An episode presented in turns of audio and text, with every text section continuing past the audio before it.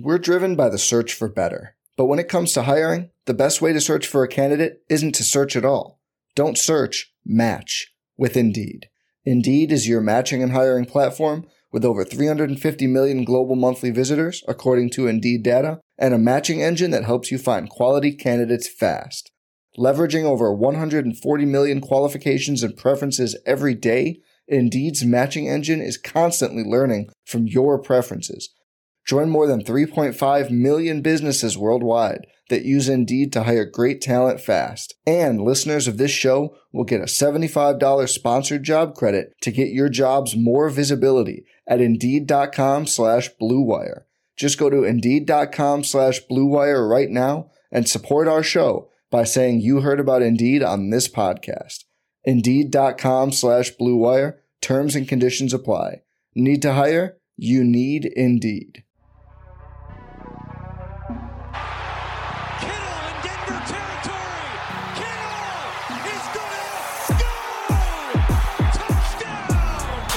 Has got him and a second back inside the 30-yard line. Nick Bosa drops Aaron Rodgers for a 13-yard loss. Quick pass caught by Kittle. He dives and he's in.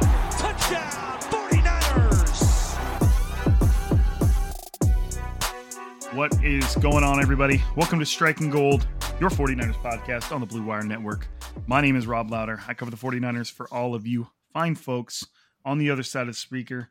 I appreciate you tuning in. This episode is brought to you, as always, by Prize Picks, daily fantasy sports made super easy, super fun, super entertaining, super everything.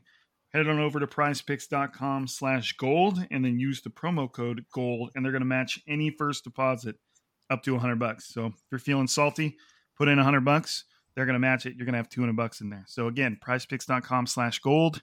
Check it out. It's a good time. Very simple, very easy. Highly recommend. We'll talk about it again later. Uh, today, we are joined again for the second consecutive week by an individual, by a man who was told that he was not allowed to be a member of the Blue Wire Podcast Network because the other website had their own podcast network. And then, shortly after being told that he couldn't be a part of the Blue Wire Podcast Network, the other website disbanded their podcast network, leaving one of their uh, hardworking employees hanging out to dry. Uh, I'm going to keep mentioning it. I'm going to keep digging at it because uh, I don't know because greedy corporate America sucks a little bit. Anyways, this the man, the man himself, the uh, the man on the uh, that still remains on the graphic of the show. KP Kyle Posey joining us again. What's going on, dude? What's up, man? Excited to uh, talk about this Raheem Morris hire, right?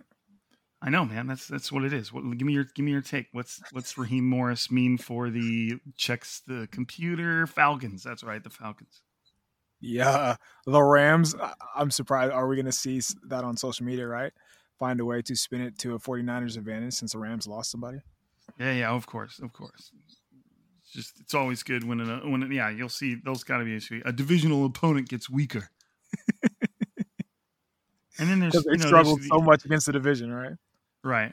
But I mean, like, and then there's the Pete Carroll thing. Uh, should the 49ers be excited that Pete Carroll's gone, or should they be worried that the Seahawks could upgrade?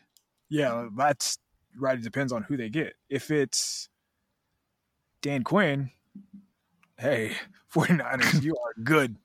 Um, but if it's like Mike Macdonald or like one of these younger, you know, up and coming minds who um, is is basically building their scheme to stop Shanahan. That's what the scary part would be. So right, there's never enough you know nuance or level of discussion like that. So no, I know not not at all. Never enough nuance.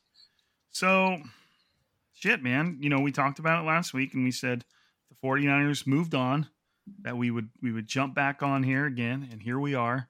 The 49ers are now going to their third straight NFC championship the fourth in five years. I mean, I mean, you could have a you could have a podcast just based on that in and of itself. That is insane to say out loud, man. It is. I mean, what do you?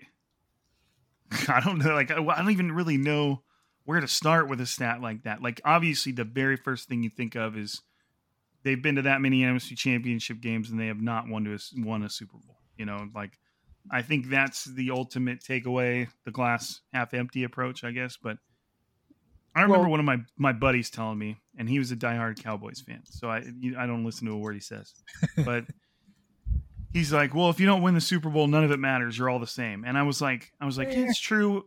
It's true to like a, a fucking absolute extent, but people that go to NFC Championship games don't get fired.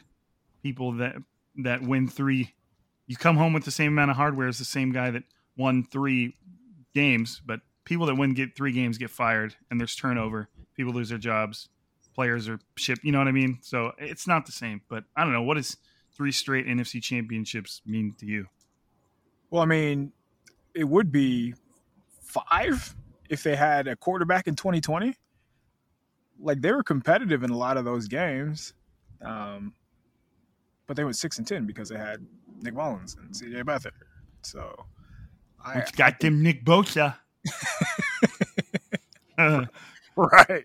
Um, I think it's incredible, man. I think it kind of speaks to the consistency of Kyle Shanahan, right? That like there's there are good coaches all over, but if you don't if your message isn't getting across, like what are you worth? What's your value? So I think when you hear the players talk about Shanahan and what he means, I mean the results, the proof is in the pudding. So I think it's really cool. I think it's uh the way that they're structured, there's a reason that they're here, and there's a reason that there's a lot to believe that they'll be back here again, right? Coming up next year and the year after.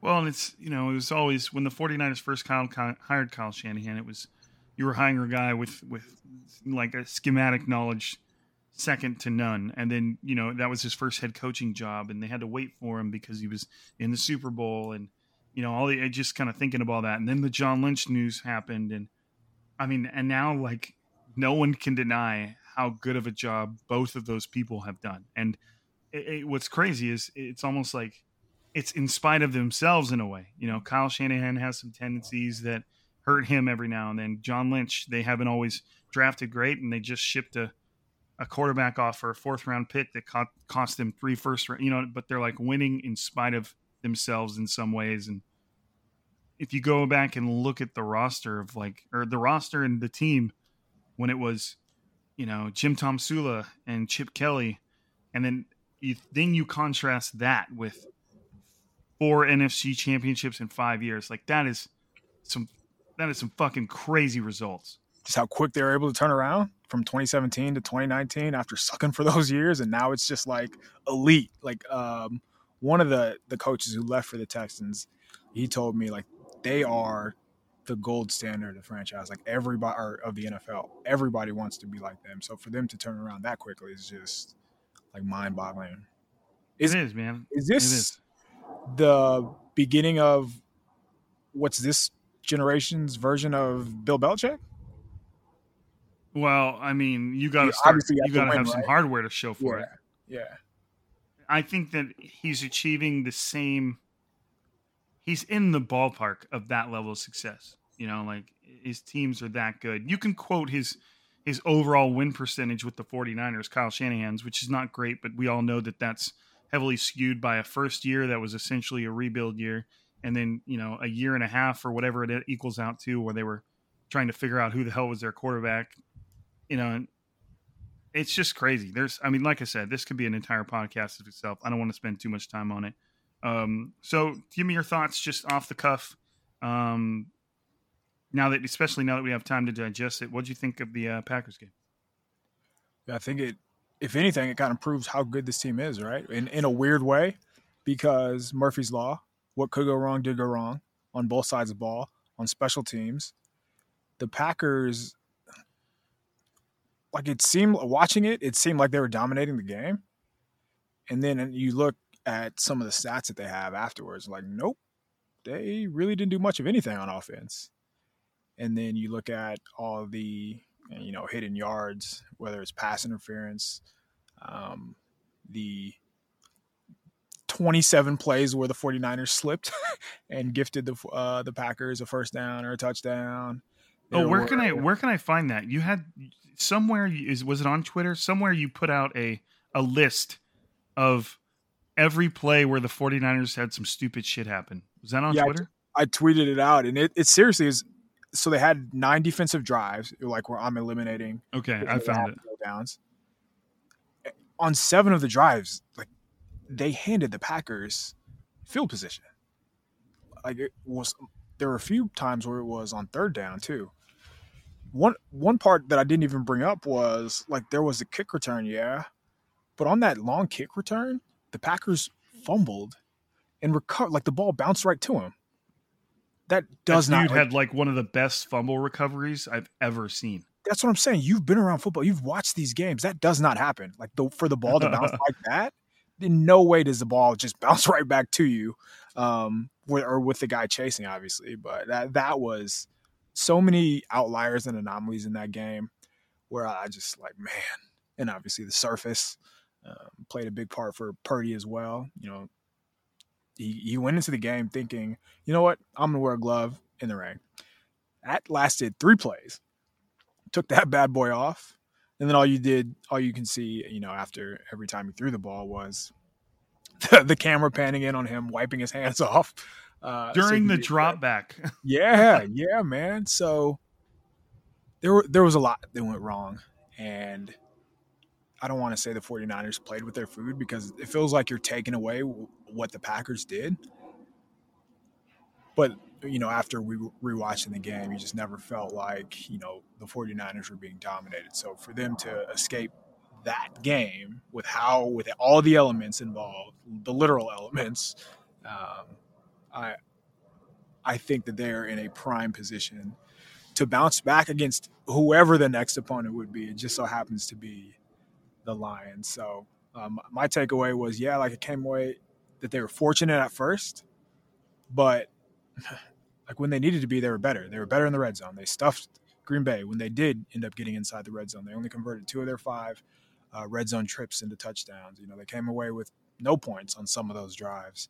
Their best players stepped up when they needed to, whether it was on offense or on defense.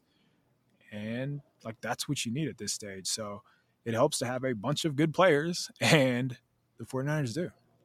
I'm gonna read. I'm gonna read your post real quick, just because I found it very entertaining. All right, so uh, defensive drives.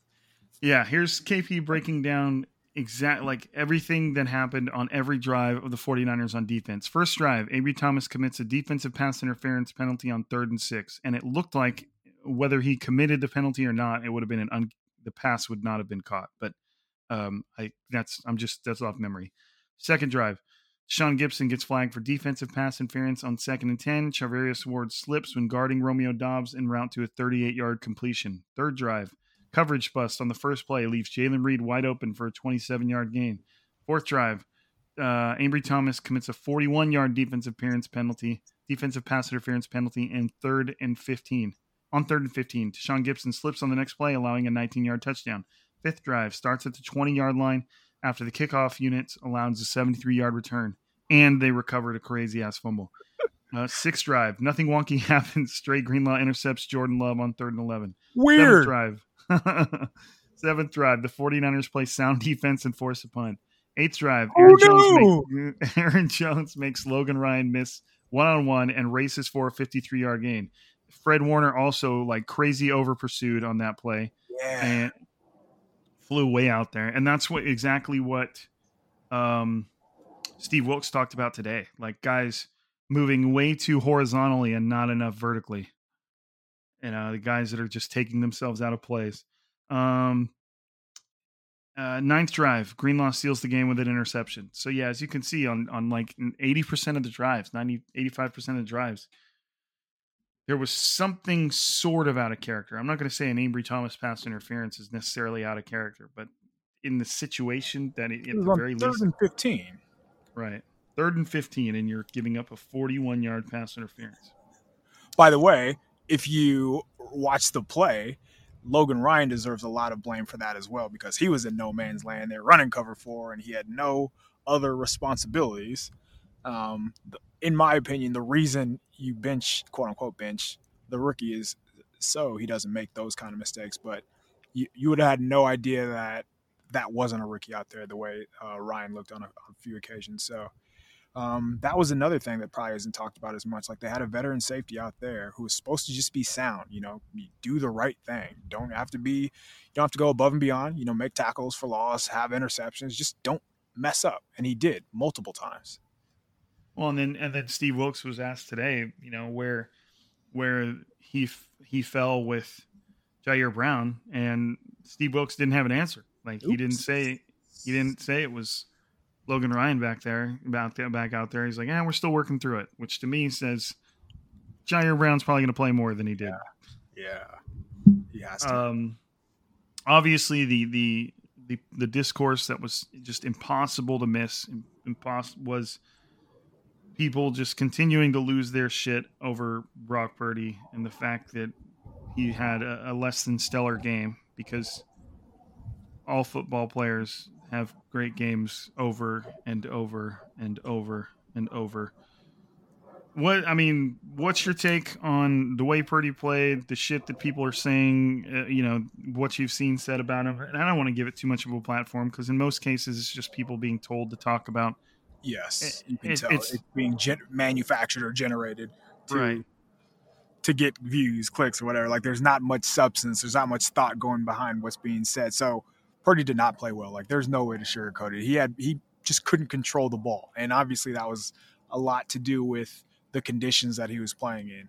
Um, whether it's QB measurable, small hands, whatever you want to call it, he didn't. He was not accurate with the football. Have you seen that was. Burger King commercial? Okay. yeah. All right, keep going. My bad. Oh, Sorry. Um.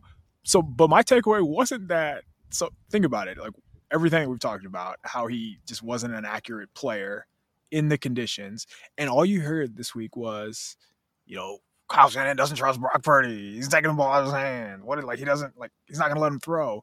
What game were you watching? Like how he could you threw the ball that? like forty times? He threw he threw the ball more than he's ever thrown it all season, Rob. So in the rain. in the rain, in against a team who Shanahan has diced up on the ground, so with Christian McCaffrey, and he's taking the ball away from 23, putting it in 13's hands, and it's in a new. It's not like they were trailing what. Uh, so they were down 10, but it's not like they were. It was ever um, like Shanahan's going to run the ball. So it felt like a neutral state game, a neutral game script for much of the game, and it's still just like we're to let Purdy throw. We're to let Purdy throw. So the talking point just couldn't be. It just comes off so short sighted in my mind. Um, like he it's so clear that he, this is Brock's offense and Kyle trusts him 100%. So like I think that's a good sign. And again, I, I just have a hard time thinking the plays that he made, there are a few, quite a few actually. Those are sustainable. Like some of the throws, some of the throws to Jennings, like he he does that quite a bit, especially over the middle. He's very good at timing and layering throws over the middle. Um, and like he's done that all season, as opposed to spraying the ball underneath to Christian McCaffrey and missing him by four yards or high, whatever it may be. Like we haven't seen that all year. So why are we to expect that that's going to be the case? You know, the NFC Championship game, Super Bowl, preseason week, well, just ever again. We, we haven't seen that before. So the odds of it happening again, I feel like, are just slim to none. Um, it's again, like you're not going to get this kind of nuance because you see it. And a lot of people have been waiting so long for this to happen because, like Ryan Clark, for example, he got on TV. God, this is so dumb. Gets on TV and says, It hurts me in my stomach to, to have to put this guy in the same convo as Josh Allen and Lamar Jackson. What? First of all, who's forcing you to do that? Nobody. Right. Second of all, Allen turns the ball over every freaking game. So uh, you can't pick and choose when you want to talk about turnovers and bad play. It's it's really strange just the narratives and the media how they can control that and what they want to you know ignore and what they choose to ignore. So I like Brock had a bad game, and then when quarterbacks need to make plays like he did time and time again. So I I didn't I didn't really didn't think much of it. Right, bad game, move on, and they they won because he made throws. You can't ignore that. Why do you uh, a question that me and my brother were talking about? Why do you think that more people aren't like rooting for Brock Purdy and like celebrating. Obviously 49ers fans are, but why do you think we don't see more people talk like celebrating what he's doing? Like it's like everybody's forgotten the fact that this is his second year in the NFL. Like in at any position for anybody to be having consistent success in their second year is impressive. A Let month alone ago, he turned 24. Right. And he's a obviously everybody knows that he's Mr. Irrelevant, that he was a seventh round pick. This is his second year in the NFL. He's coming off of although, you know, essentially season ending surgery. Uh, it was just done at the end of the season, so you, you mean it's weird to call it that, but it ended his season. Uh, you, you know, like this dude is like the absolute epitome of the underdog story. Like Yeah. none of this that's happening should be happening. Like it's absolutely unprecedented. Up until this point, a Mr. Irrelevant quarterback had never even completed a pass in an NFL game. Now you've got one in his second NFC championship game in his first two years as a player. And yeah, I don't give a shit that he's got Kyle Shanahan and talented players. Like that's almost like a prerequisite for success in the NFL. Like you really don't ever have great players succeeding in spite of everything that's going on around them. You know, like it, it just doesn't. think that's why, right? So most underdog stories are, you know, solo stories. People see the 49ers and they see McCaffrey, Aiyuk, Debo, Kittle, and it's impossible to separate what Brock's done, what Brock's doing, and like give him credit because there's so much talent around him. I think I it's impossible for people that haven't truly watched him play. Yeah, that's fair too. Because when you like we've we've seen all these games and we've seen what the offense looked like before he was under center and just how much different it is now and how much more they throw the ball, where they throw the ball, you know, how effective everybody else is. And I think people th- eh, people are under the impression that you know you can just drop anybody in this offense and then you know they'll be able to roll out of bed and score 40 points and that's just not the case, man. I think he's so his stature doesn't come off as like a gunslinger or like you know a risk taker but that's exactly who he is and that's how he's always been so maybe it's just you know the preconceived notions not lining up with how you would think a person who looks like Brock Purdy would play the game um, Kyle Shanahan actually talked about it at the podium today where he said the one throw the money throw to Jennings on third down late in the game I think it was the beginning of the fourth quarter he said I thought it would have been a, should have been a check down until Jauan caught it uh, so yeah, like he he's not going to go by the book, and I don't know. I, I think it's a lot of again the preconceived notion where people just you can't accept him for who he is, which is a really freaking good quarterback, and maybe it has to do with a lot of you know the hyperbole where we're getting. there are some reporters who compared his drive to Joe Montana, and like there's I know. there's never you know The John Candy drive. there's there's never you know um, we can't live in the middle. It's always either one end of the spectrum or the other. So that's that doesn't hurt. Um, doesn't help when we're getting uh, hyperbolic statements on both sides. We're driven by the search for better. But when it comes to hiring, the best way to search for a candidate isn't to search at all. Don't search, match with Indeed.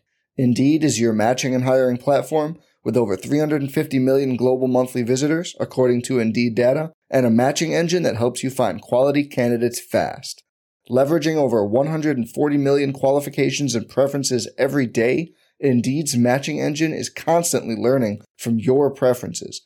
Join more than 3.5 million businesses worldwide that use Indeed to hire great talent fast. And listeners of this show will get a $75 sponsored job credit to get your jobs more visibility at Indeed.com slash BlueWire. Just go to Indeed.com slash BlueWire right now and support our show by saying you heard about Indeed on this podcast. Indeed.com slash Blue Wire. Terms and conditions apply. Need to hire? You need Indeed. Well, and it's yeah, and there's also like this this kind of like it. People are unwilling to accept the idea that you could win in multiple ways in the NFL. Like you can, God forbid. you don't have to be six five, and you don't have to be a freak athlete. That helps, but it's not a requirement to win. And you don't have to be a pocket passer. You don't have to stand. You know, be erect in the in the pocket and just sit there and dice apart a defense, but you can still do that. And Brock Purdy is some weird mix of the two. You know, he's he's small, but he's he's not a statue, and he's not you know he's not a runner, but he can run, and he usually you know what I mean. He's some weird mix of it. But the game NFL's game day account tweeted out a picture earlier that said Brock Purdy on downfield passes, passes that traveled ten plus air yards, 62.7 completion percentage. That's first in the NFL. 15 yards, pass yards per attempt. That's first in the NFL. 19 touchdowns. That's third in the NFL. And 130 passer rating, first in the NFL. On on the passes that people usually use to define a good quarterback. You know, and I also saw this TikTok from a dude. I wish I wrote down his name. He showed, you know, those um those NFL next gen stats that show like the green bubbles for completed passes and where they were oh, yeah. on the field. The chart. Right. And and it was and he was like he was like, "Oh man, look at Brock Purdy's game. All these passes are within 5 yards or behind the line of scrimmage. Oh, that's not Brock Purdy. That was uh that's um fucking Josh Allen." And then oh, okay, yeah, oh, well, look shocker. at this one. Yeah, look at this one. Okay, this one's a little different. This one's, you know, mostly around the line of scrimmage, 5 plus yards down the field maybe a couple little further. Oh, nope, that was Jordan hmm. Love's. My bad. I'm sorry. And then he goes to the next one. He's like, this, this, this. And he's like, oh, look at this one. This one's like nothing's shorter than five yards. Everything's past the five yard line, 10 yards, some 15 yards. Oh, this one's Brock Purdy's? What the hell? Like, and it, and it was just like eviscerating the idea that the dude just like. Well, that's the talking point, right? So you, you would assume, and maybe it's because the 49ers have this nickname of the YAC Bros that everything comes after the catch. First of all, like that's most offenses. and if you just, again, if you watch him, he actually passes up checkdowns more often than not. I would say he's more like he lives in the middle, like the intermediate portion. Um, and then after that, like deep, and if like twist his arm, like maybe he's going to check down or going underneath, but that's just not what he does at all.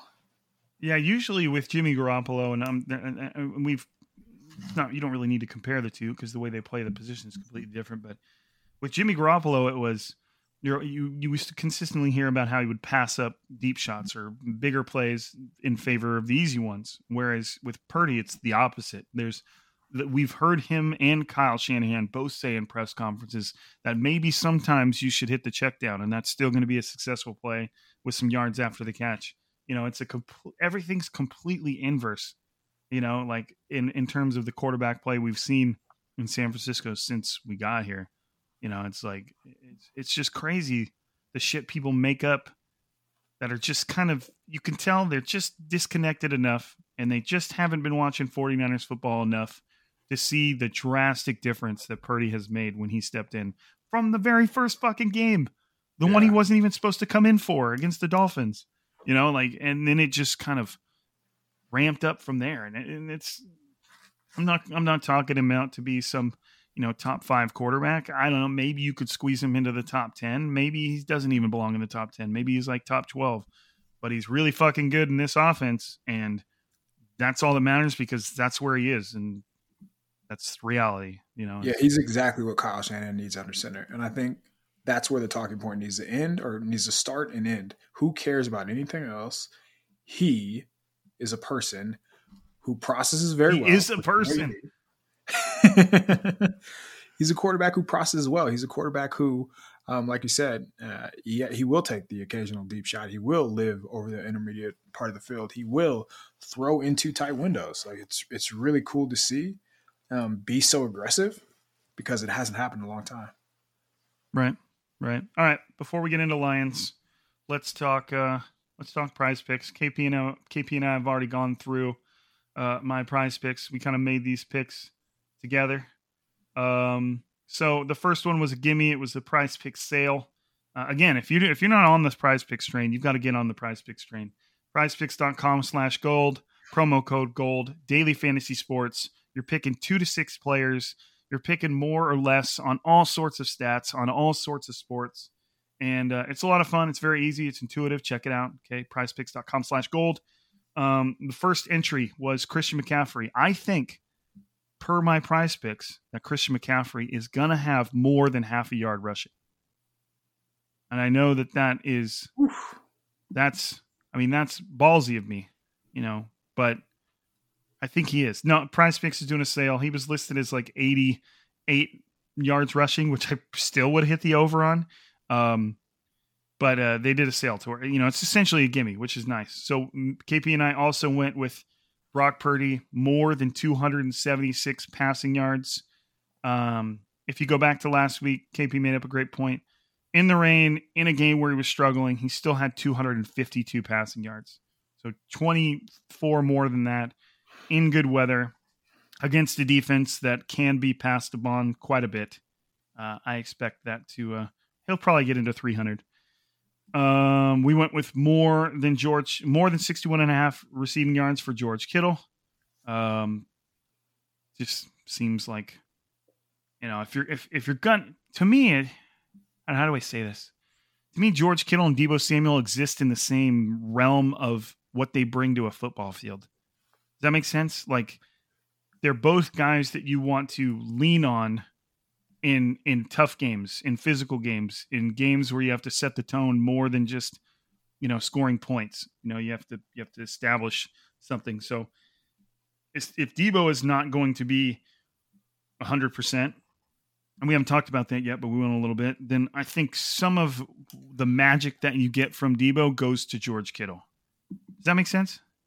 Yeah, I mean, you could also just say Kittle's going to be faster than whoever's guarding him. So it's going to be tough for them to keep up with George Kittle. And we saw last week. He, he's going to have an explosive play, right? Like that. It's amazing. To your point again, it's amazing how how little we have seen that throw to George Kittle because everybody wants to run with the Brock Purdy sucks game or Brock Purdy's a liability game, but nobody has talked about that throw to Kittle, at least not yeah, nearly as funny. much as you would think.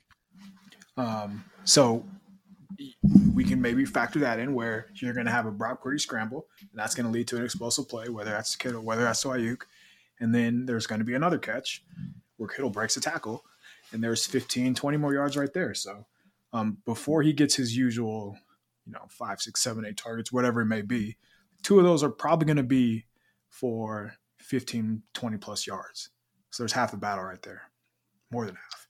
And then the last one we've got here is Jahmyr Gibbs to have uh, Lions running back to have more than 22 and a half receiving yards. KP, how do you see that one playing out? Yeah, so game script, right? You're assuming that the 49ers are going to build a lead. The, the Lions are going to be one dimensional, probably going to need to throw the ball a lot. When the Lions are down, they're going to have Gibbs in the backfield and it's going to be check down city. So if you go back to a game way, way back week seven, when the Lions got their teeth kicked in by the Ravens and they were down the entire game. Gibbs had 10 targets. So like we're assuming that he's going to have a lot of targets. When the Lions lost to Green Bay, uh, week 12, he had eight targets. When they were going neck and neck with the great Nick Mullens again, oh. in, against remember the, the Raiders game? week 17 in week 16, he had seven targets. So um, when they need to drop back and score, Gibbs is going to be on the field, and he's probably going to get uh, the ball underneath quite a bit. Yeah, that that one, that one to me seems like a, almost a no brainer. Um, Which means he's not going to have any catches. Right, right, of course, of course. But Jahmyr Gibbs extremely talented. All right, we'll, we'll get into him though. We'll we'll talk about him like actually right now. Um, again, before we before we part ways with this this segment, Go to prizepicks.com slash gold, use the promo code gold, and uh, they're going to match any deposit you make up to 100 bucks. And uh, get in on the entry. There's a grand total, as we sit, there is a grand total of three NFL games left. Three of them. So if you're going to jump on the prize picks bandwagon, there's no better time than now. You know, put in put in 15 bucks and and and bet 5 bucks a game. I don't care how you do it or or max it out at 100. I don't care. But Put a you paycheck know, on it. Yeah, right, right. That's I, I did not I did not recommend that. um, uh, all right. So the Lions. Before we even get into kind of like the statistical stuff, um, you wrote a very in depth and very long preview. Um, I recommend everybody go to NinersNation.com, which is where KP comes from, and uh, the title is why the 49ers will be in position to win another Super Bowl after Sunday. Uh, and it's a whole preview about how the Lions have benefited from some luck, how they match up against the 49ers, uh, how he expects Brock to play and kind of bounce back a little bit.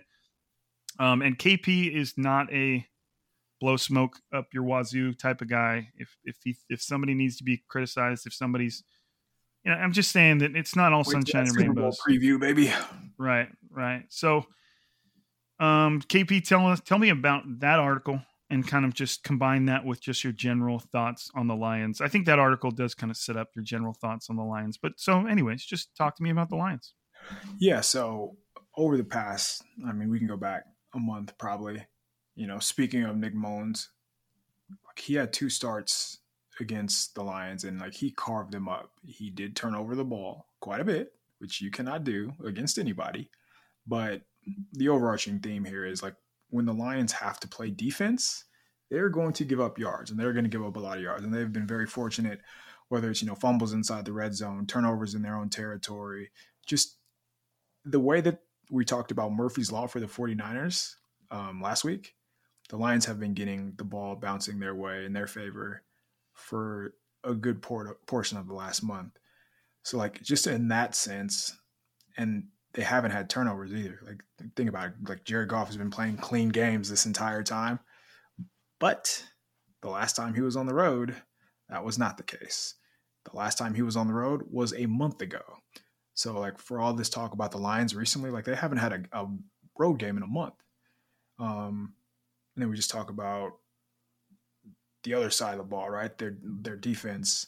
Um, the the box scores don't look like they're giving up a ton of points, but if last week, first first of all, Jared Goff throws an interception in the end zone last week. Like there are just so many instances where it's like, man, how many lives do these guys have? Like they're getting away with so much.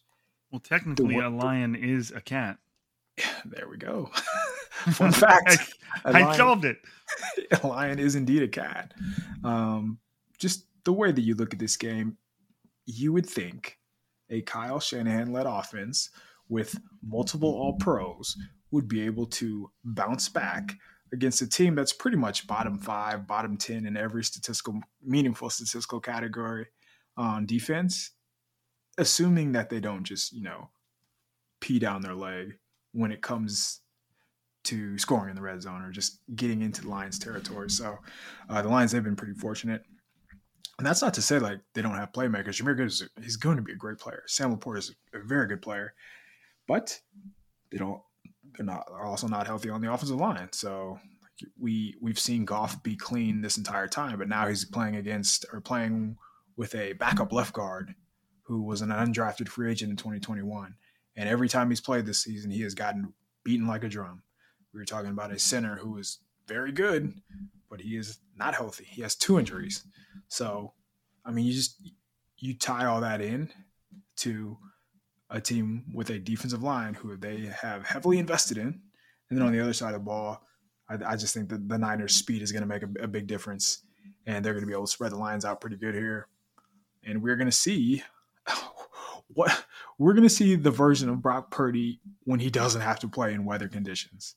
And for whatever reason, that's getting lost this week. Like last week, thing of the past, in my mind, you, you turn the page because the, those conditions are not going to be this week's conditions. So the talking points from last week, they're not going to matter. Um, I, I, there, there is a lot that points to the direction of the 49ers having a lot of success on both sides of the ball. Whereas the margin for error for the Lions just doesn't exist.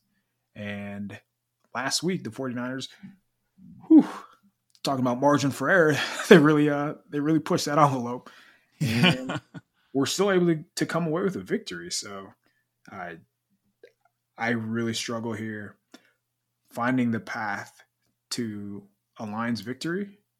Whereas we we just like if we were to go down like like we just did for the defense last week, um, for the offensive mistakes, for the special teams mistake, um, mistakes, I should say, because we haven't talked about the freaking block kick, right? So there's more points off the board. Um, just Does that get blamed on the kicker? Like, do people uh, are are blocked kicks the kicker's fault? I think so. Okay. I mean, I'm not even really sure where that falls. I mean, the I don't know if that's right or not. I, just, I think so. Okay. Yeah. No, I, I don't know either. Um, yeah, I mean, 20, let's say the 49ers, let's say they get to 27, right? Let's just say that they, they only have three more points than they did last week, despite not scoring in the first quarter and going what felt like we're, we're so spoiled by this team. Like we, we think anything under 35 is just the worst thing ever. So let's, uh-huh. let's act as if they score 27. Like, where do you see the Lions getting to 28? Outside of turnovers, just really hard for that to um, for that to come to fruition. Yeah, it's. I mean, if if you look through the numbers, the the impressive thing that, or the, the thing that I saw about the Lions and the 49ers that I thought was pretty. I mean, interesting to an extent is that it's two teams that are kind of like they're they're similar. Their their formulas are very similar. You know, you they both teams have a quarterback that's seen as whether it's right or wrong. That seam is like kind of like part of an equation, not necessarily the solution. Both teams on offense have a bevy of of talented skill position players. Uh, Lions have two good running backs in in Gibbs and Montgomery. Uh, you know, Amon-Ra St. Brown is one of the best receivers in the NFL at this point. Um, uh, Sam LaPorta is kind of developing into a an immediate star tight end, and despite the fact that he's dealing with an injury, he looks perfectly healthy. Um, definitely playing through, you know, doing a good job of playing through it. And then even when you get into you know, statistical stuff, or you know, even on the defensive side of the ball, they both got star pass rushers in Aidan Hutchinson. You know, 49ers have Nick Bosa, but that's kind of where things the comparisons start to fall apart. The Lions on offense, very good offensive line, is dealing with some injuries. Um, 49ers offensive line is decent, decent enough to, you know, to have gotten them this far. But on the defensive side of the ball, things start to fall apart. Linebackers, obviously, there's no comparison to be made there. Um, Detroit's safeties are decent, you know, but where they're where they're what's the best word here? The things start to fall apart when it comes to defending the pass. Um, the Detroit Lions on offense are statistically almost identical to the 49ers in every single category. It's it's kind of crazy. You know, like points per game, the 49ers are third, the Lions are fifth, 28.9, 27.1. Uh, yards per game, the 49ers are second, the Lions are third. Uh, passing yards per game, the 49ers are sixth, the Lions are fourth. Rush yards per game, the 49ers are third, the Lions are fifth. So like on offense, they're you know even from um, you know, a theoretical standpoint, where you look at how the offenses are are made up. You know, David Montgomery and Jahmyr Gibbs combined equals something like a Christian McCaffrey. You know, you've got Christian McCaffrey's just good at doing both things. You know, whether it's running down the middle, outside, or catching the ball. And then on defense, defensive front, the Lions stack up with the 49ers in terms of kind of you know what they're made up of. They've been having and they're good against the run. They're better against the run than the 49ers in most cases. Um, but the 49ers aren't necessarily bad against the run, and I, I, I expect maybe they'll be a little less bad against the run after what Aaron Jones just did to them, and a lot of that came off one play, but the play still happened, so you can't just necessarily take it away. And but again, the, where the comparisons stop is numbers against the pass, and the Detroit Lions are one of the absolute worst teams in the NFL in terms of defending the pass. They are 27th in total yards. They are 26th in total touchdowns. They are um, one like 29th, 30th in passing yards per game. Now, when you're good against stopping the run, offenses usually have no choice but to pass the ball but you usually don't see it in like that type of disparity. Now, here's an interesting stat for you, KP. I want you to tell me if there's some some meat on this bone. The Lions at home. Now, remember, the Lions play in a dome. They play indoors. It's Detroit. Of course they do. Um, I mean, I say that, and then you've got somebody up there, psychopaths like Lambeau Field, but it made it work. Um, the Lions at home, 30 points per game. The Lions on the road, 24 points per game. The Lions on any outdoor stadium 19 points per game. Now, I it would have been cool if I if I had let me you know I might have it right here. No, it doesn't have it right here. No offense, scoring. Give me points per game. No, you don't have points per game on here. Uh, 19 points per game, I would assume would probably be one of the worst offenses in the NFL. Especially for this caliber of team, I, we have to account for who we're talking about, right? We're talking about a team that's in the NFC Championship. Right. So I'm, I'm just really quickly punching in points per game here. Here we go. Points per game. Uh, Dallas led uh, is first with 30 points per game. San Francisco is third with 28.6 points per game. Detroit overall is fifth with 27.2 points per game. But again, in, in any any outdoor stadium, which obviously would also be an away game since they're in, they're in a dome, 19 points per game. 19 points per game would put them somewhere between 23rd and 25th in the NFL and you know they're coming to Santa Clara. It's not like some type of adverse weather conditions. It's supposed to be like 70 degrees and sunny, but to me there is a, a very discernible difference. And I should have done win to loss record because I know that's not great either uh, in terms of their games outdoors. But I mean, do you think there's anything to that, or do you think I'm just kind of like just found a nifty stat? No, I mean I have their like all their scores brought up here. They that's a little inflated. They scored 41 against the Chargers. They scored 33 against well, in the, the, the Chargers is indoors too, essentially. Yeah, like so that doesn't count. The same the Vikings, they scored 30 against the Vikings. So like these are quote unquote road games. Um but for a lot of them, like you can just tell, like they just were not the same on the road. The offensive output just wasn't anywhere near what it, you know, what it was in as effectively in either home game. So like the Bears, week 14, Goff throws for 161 yards on 4.6 yards per attempt, one touchdown, two interceptions. Um, just not good. So there, there are a couple examples like that. Dallas, he throws two interceptions. I know it's inside, but when he's not in the confines of his own stadium, just a much, much different player. And I think a lot of that can be con- uh, contributed to not having that big lead, not having to lean on, not being able to lean on the run game like he's used to. So I, I think there are a lot of signs pointing to, or that lead you to believe, like, hey, like they really are a different team when they're playing on the road. Er, earlier in the year, um, they I don't think they were nearly as good like. I mean, it's a long, long time ago, but when they when they basically play a team with a pulse, which they did not do a lot this year, um, the Lions were hardly competitive is, is the best way to put it. So this is going to be comfortably the best team the Lions have faced since Baltimore in week seven. And they lost that game 38 to six. So that was on the road. And I know and that's outdoors.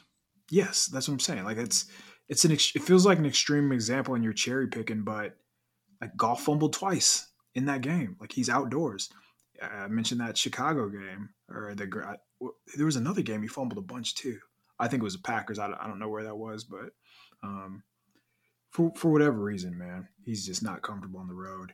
And you mentioned the line, like that their interior line being banged up is only going to make life difficult because now we're going to look at Arik Armstead, who like, played very well last week, and he wasn't supposed to play that well. This week was supposed to be the week he's supposed to be better, just because you know you have another game under your belt, you're going to be in more game shape. Um, I, it's going to be very difficult for the Lions' backup to block him, let alone their starter. So you get him and Hargrave screaming down your throat against a, a quarterback who cannot move. Like let's let's be honest, he's as immobile as it gets. So um, there's a lot going against the Lions in this spot.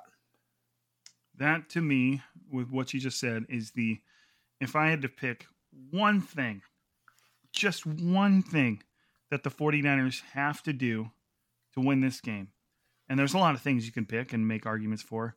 But to me, and I wrote this down on my notes, the absolute key to this game is the 49ers defensive front.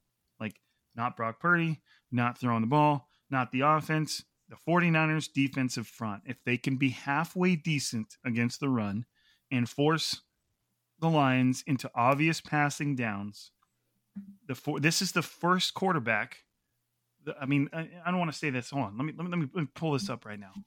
Jordan Love certainly does not qualify. Let me look here. Are you looking for just like immobile quarterbacks that they played? Right. yeah. Like, How long has it been since they faced one that was just truly as much of a statue as as Jared Goff is? Love well, Love had about three or four plays last week where he made with his legs, and it was just like a hat tip. Wow, Right. those are not going to be made So, again. Let alone I'll eliminate the Rams game because that was just kind of a throwaway game for everybody. Obviously, Jordan Love doesn't count. The Commanders, uh, Sam Howell doesn't count. He's actually pretty. I mean, he's not a running quarterback, but he's he's pretty athletic. Um, and then you've got Lamar Jackson, and then you've got um, Kyler? Kyler Murray, and then you've got. So I guess Geno is. I mean, would you even put Geno Smith in that category? I mean, Geno's a pocket passer, but he's yeah, he can move a He's- little bit. Yeah, so let's let's go to Geno Smith. So, and, and and even then, Jared Goff more immobile than Geno Smith, less of a mover than Geno Smith. Then you've got Jalen Hurts, obviously, and then you've got Baker Mayfield, which he thinks he's faster than he is, which is funny. Um, then you've got Trevor Lawrence, and then you've got a strong, a strong slate of quarterbacks. Like naming these off. I know, I know, and then you've got Kirk Cousins was on a fucking roll, like in He that game. God mode that game.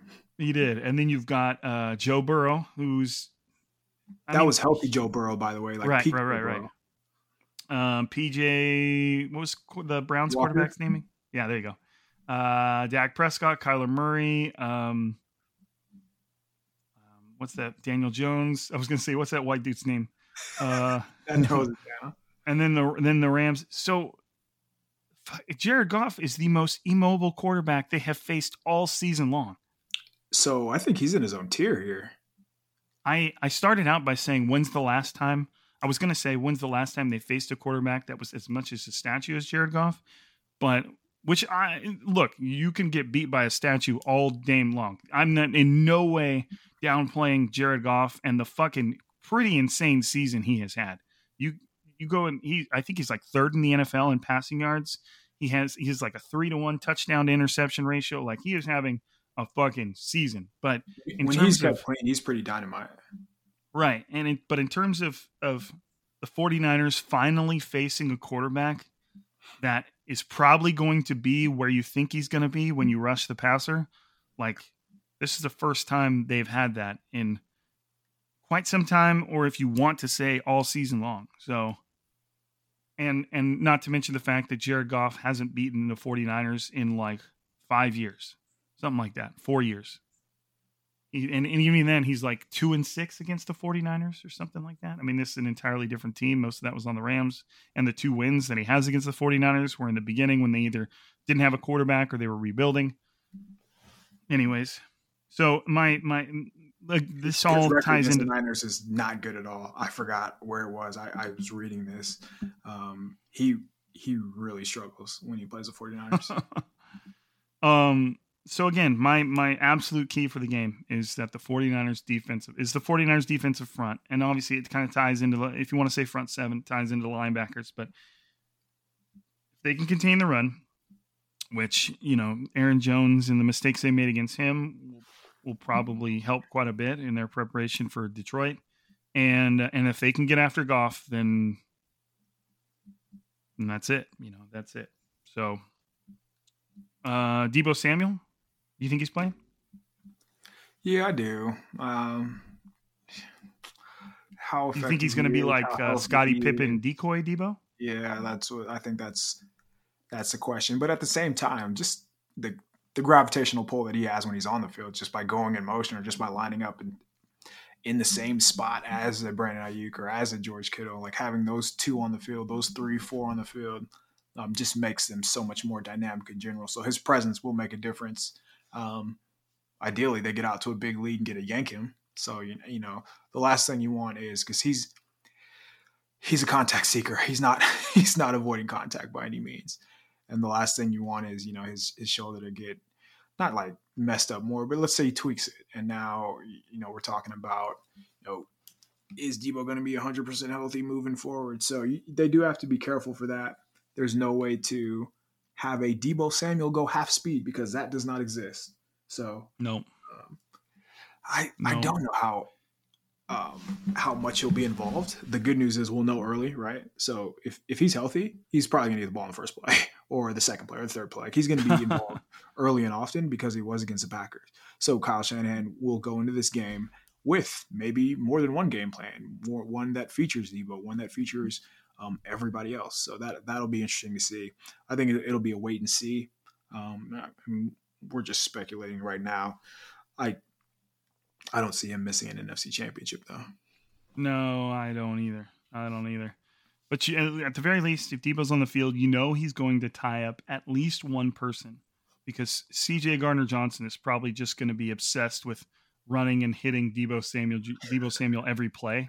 So at the very least, you'll know you'll have one guy tied up because that guy does not like Deebo Samuel, which is whatever. But um, did you see uh did you see Brandon Aiyuk's presser yesterday?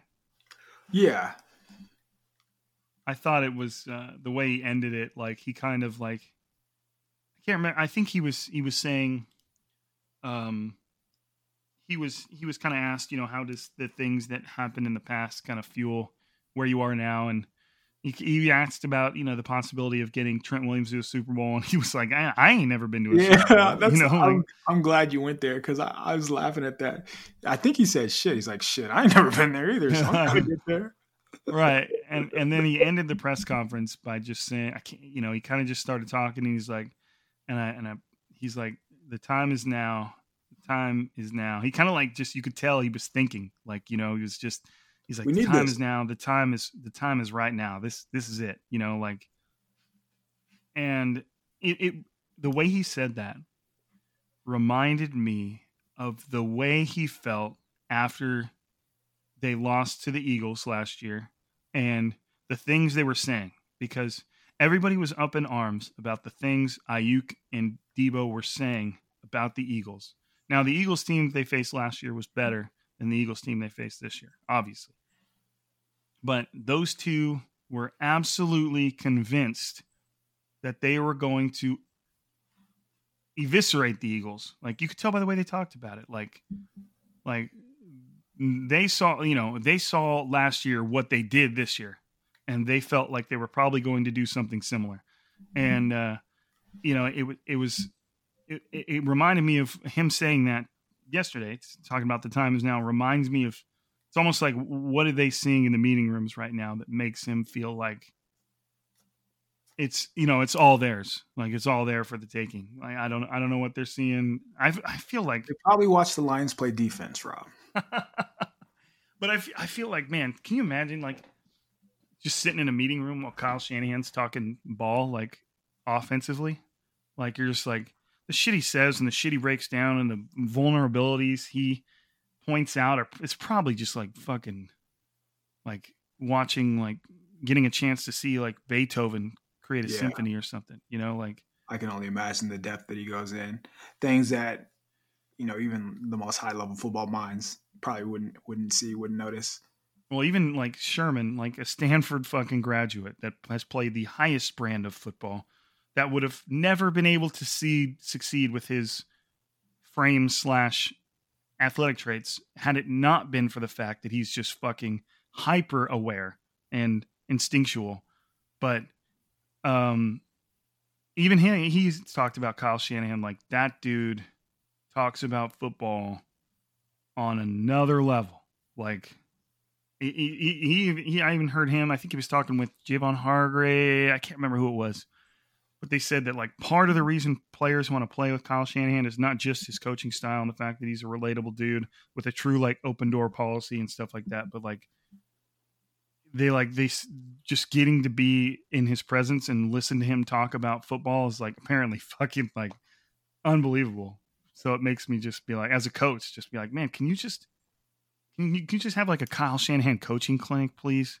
I would kill to be in one of those meetings. I know, and you would like make it in a stadium, you know, or or at the very least like a, you know, like a where they where uh, an indoor stadium where they have concerts and stuff like that, like so we can all go and just listen to that dude talk ball. Like I can't even imagine. I can't even imagine. All right, um. What's your uh, what's your prediction? Who? Well,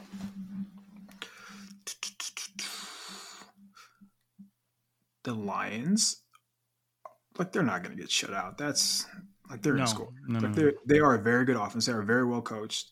Um, ben Johnson is going to have some kind of explosive and schemes to go up against, uh, you know, just what Steve Wilks does because it, the 49ers are pretty by the book defensively. Um, but I just don't know if Goff protects the ball. He, I, I found those those Goff stats against the 40. He's three and six against the 49ers, by the way. Um, Okay. has seven interceptions. Um, is low in those nine games, 6.4 yards per attempt, which is like one of the lowest in his career. Hasn't beaten the 49ers at Levi's and since 2018. Um, I think it just comes back to that margin for error, right? One team has plenty of margin for error and is not going to run into a lot of resistance. The other team is playing their first full game without their starting left guard. They want to be run heavy uh, probably not going to be able to run the ball like they would want to because of those injuries up front. And when I think of you know how the Lions would be able to move the ball, and you think of a Jameson Williams, right? You think of that speedy guy, but Am- like Ambry's actually Ambry Thomas is actually a very linear athlete, a, a good athlete, but a linear one. Where a Romeo Doubs might give him trouble, but I don't think a Jameson Williams would be a guy, a guy that you know would struggle against him. Ideally, you see Mooney Ward follow um, Amon-Ra St. Brown to the bathroom if he goes to the bathroom. so that would be nice to, you know, if I'm going to lose this game, I'm going down with my all pro corner against your all pro wide receiver. So I, I think, I do think the Lions are going to score, but I, I just don't see them getting to, to 21. I don't see them. I don't know how they score three touchdowns in this game. Um, you know, provided that the 49ers don't give up a long kick return, have a blocked field goal return, throw an interception, and their own Fall like, over. yeah, like have the outliers happen again. Whereas, in what world are the Lions slowing down the 49ers? Like they're plus five in the turnovers. They were plus five on the road um, in takeaways on the road this year, which is insane. Um, they just, oof, they they don't get stops, and based on what we saw last week, it, it feels like this is the ultimate get right spot. I mean, teams usually like again in sports in general, teams usually bounce back after they have the performance that the 49ers did last year. And most teams don't have as many good players as the 49ers do. So I think they're going to score um, closer to 35. And I think the Lions are going to be closer to like 17. I I do not think it is a, very, a good matchup for the Lions at all. Um, so I'll say 34. Let's go 34 20. You want to hear a crazy fucking stat that I just looked up? This is on StatMuse, so I'd have to make sure. I'd have to double check it on through another website. Stat different point differentials on the road in the NFL in 2023. The Detroit Lions are one, two, three, four, five, six, seven, eight, ninth in the NFL at negative five. So, which is a crazy stat in and of itself that negative five is ninth in the NFL. That shows you how much road teams typically struggle in the NFL and how big Yeah, of a deal it is. I can't even believe I'm about to say this. If this is correct, I, again, I have to double check it. The 49ers are first. Take a guess at their point differential. Oof. And this is when they're at home?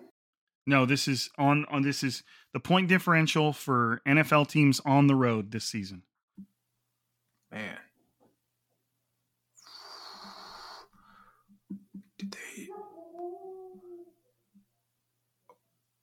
Plus 50?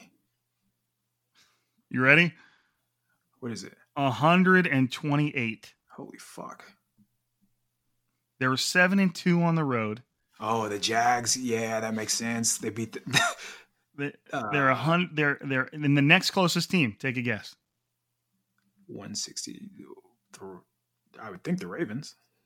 No, okay, no, it's not the Ravens. That's what makes me look at this. Maybe this isn't correct. I don't even see the Ravens on here. Where are the Ravens? So Yeah, that does so- check out because I mean they beat the Commanders, they beat them down, they beat the Cardinals down, uh, they beat Philly on the road, uh, they beat Seattle, uh, they beat Jackson. Something must be wrong because I don't even see the Baltimore Ravens on this list. So that makes makes me less excited about this. but I mean Jags thirty one point win, um, Philly was like what twenty plus point win. Cardinals and Seahawks were both by two touchdowns. Washington seventeen point game. Like they're they're beating the hell out of people. All right, I'm trying to. Okay. Okay. Uh, well, this. Okay, so I found a, a, similar stat on team rankings. NFL team average scoring margin. The 49ers are first at uh, for away games at plus 14.2. So that's yeah, saying that, they they beat teams on the road by 14 points, right? That is insane. Like it it, yeah. it doesn't it doesn't have the same oomph as plus 160. Right, right. They're they're winning by two touchdowns away from home. Ravens are winning by nine and a half. Yeah, uh, Green Bay's third at four point six. The let me see on here where are we at where are we at where are we at. Detroit is uh is uh, 10th to 10th, 10th to 12th and they're negative 0.6 which is not bad but like it's not when you're reading these numbers like that's that's okay yeah the, the 40 I, I, didn't i mean that's fucking i'd have to you know again i'd have to go back and research the point differential part but I mean, it checks out on scoring margin too, which is yeah. fucking crazy, crazy, crazy. Philadelphia was the best in 2022. San Francisco was second. Man, that's wild. Um, okay, so your prediction, what was your prediction score? I'm gonna go 34 20. Okay, I'm gonna go. Um, I don't think they get that far. I'm gonna go. I'm gonna go 37 Jake Moody game. Oh. Um, I'm to go 37 24. There we go. High scoring. I guess it is. I guess it is. I mean, what did the, the 49ers give up against the Packers in the rain? 24? You know, 21, right? 21. No, what did the pack what did the Packers score against 49ers? Yeah, 20 21. So, I mean, yeah, I think Detroit gets into the 20s. I, I, mean, if they don't, then man, the 49ers defense really is cooking. Now, I'll ask you one more question before we get out of here. If you're if you were rooting for the 49ers to win the Super Bowl, would you rather face Patrick Mahomes or Lamar Jackson? Patrick Mahomes. I think I agree with you. Not Who do you think wins that game? Patrick Mahomes, Lamar Jackson? Lamar Jackson. Yeah. And then you get the rematch if the 49ers obviously get past the line. I think there's a good chance that both of these games are decided by more than a touchdown, and I'm pretty confident in that. I don't think these games are going to be close. I said earlier in the week in the podcast um, by myself that I, I understand that that uh, Patrick Mahomes is a better quarterback than than Josh Allen, but when the Chiefs beat the Bills, I was like, I feel like they did everybody a favor. Like because I feel like although Josh Allen could kind of implode again on himself, he commits a lot of turnovers. Like there's just something terrifying about watching him play football, and like knowing what he's capable of doing. And I felt like when the Chiefs beat the Bills, I was like, y'all should be. Last time 49ers saw Josh Allen, he toyed with the 49ers. I remember that. I was at that game. It was here in Arizona. And he, yeah, he just seriously one of the best quarterback performances that I can remember. Right, and and that was also a talented defense. Was that what, year was that? Was that uh, that was twenty? That was a COVID year, and okay. they were relatively healthy. There obviously no Nick Bosa, but the Ford like they're statistically they were very good that year, and leading up to that game they were very good. Right, and they just had no shot. No shot. So when and I understand Mahomes is still Mahomes, but uh, it's it's like when when Josh Allen was eliminated, I was like, "Whew, man!" I think that, and and I felt the same way when the Lions beat the Rams. Like I felt like the Rams just had a little something coming into the like Rams should both, won that game. Yeah, right, right. All right, so I don't think the uh, I don't think the Chiefs are going to score as much as people do. I don't. I think they're going to struggle quite a bit, actually. Yeah. Well. Yeah. I agree. I agree. The Ravens are a special team this year, man. So special like historically special. Um, all right. Well, I think that's it, man. And and I think that uh, you know, obviously, if the 49ers beat the Detroit Lions, then you will be back on here. Maybe once, as long as you're cool with it. Maybe once or twice, because we got a two week span, so we'll have to do. Yeah, a lot to talk about. You know, you have to do a little something, something. But I appreciate you, dude. Thanks for uh, thanks for hopping on and talking ball again. Yeah, of course, man. Uh, I think we're gonna I think we're gonna have a chance to talk about it again. All right, all right. Well, you heard it. You heard you heard it here first, everybody. I love when people say that. I'm like about anything. I'm like, really, you're you're you're the first person that said Ever. that. What what you just said right there. Anyways, um, all right, everybody. Thank you for listening. Remember, prizepicks.com slash gold. Um, thank you to KP for coming on again and talking ball and bestowing his wisdom upon us. Uh, you can find him on Twitter at KP underscore show. Uh, Twitter is a layup line. You can find his work at at NinersNation.com. Again, read his game preview. It's awesome. It's informative. It's well written. It's it's long. It's not a, quite a long read, but it's it's got plenty of, of meat in there. It's like 2,000 words. It's long. It's too long. Right, right. No, not too long. We need more of that. Why the 49ers will be in a position to win another Super Bowl after Sunday.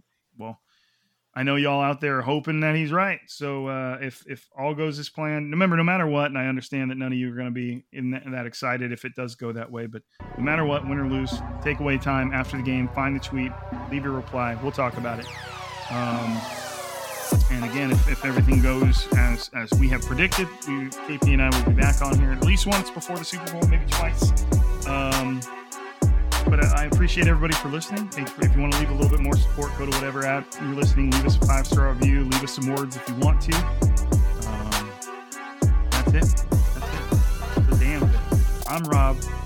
That's KP. This is Striking Gold. And we're signing out.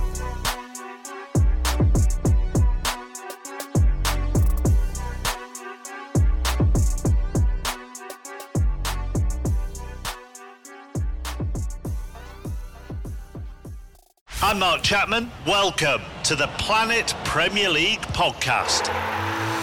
Each week, Cesc Fabregas, Nedum Onuoha, and myself talk all things Premier League. As a player, you don't have time to talk. No. You don't have time to make a plan. You just need to deal with wave after wave after wave. We watched Coach Carter, and he said, "Oh, afterwards, the game's just about doing this for your teammates." And I remember looking around halfway through the film, and half the squad was asleep. Planet Premier League. Listen wherever you get your podcasts.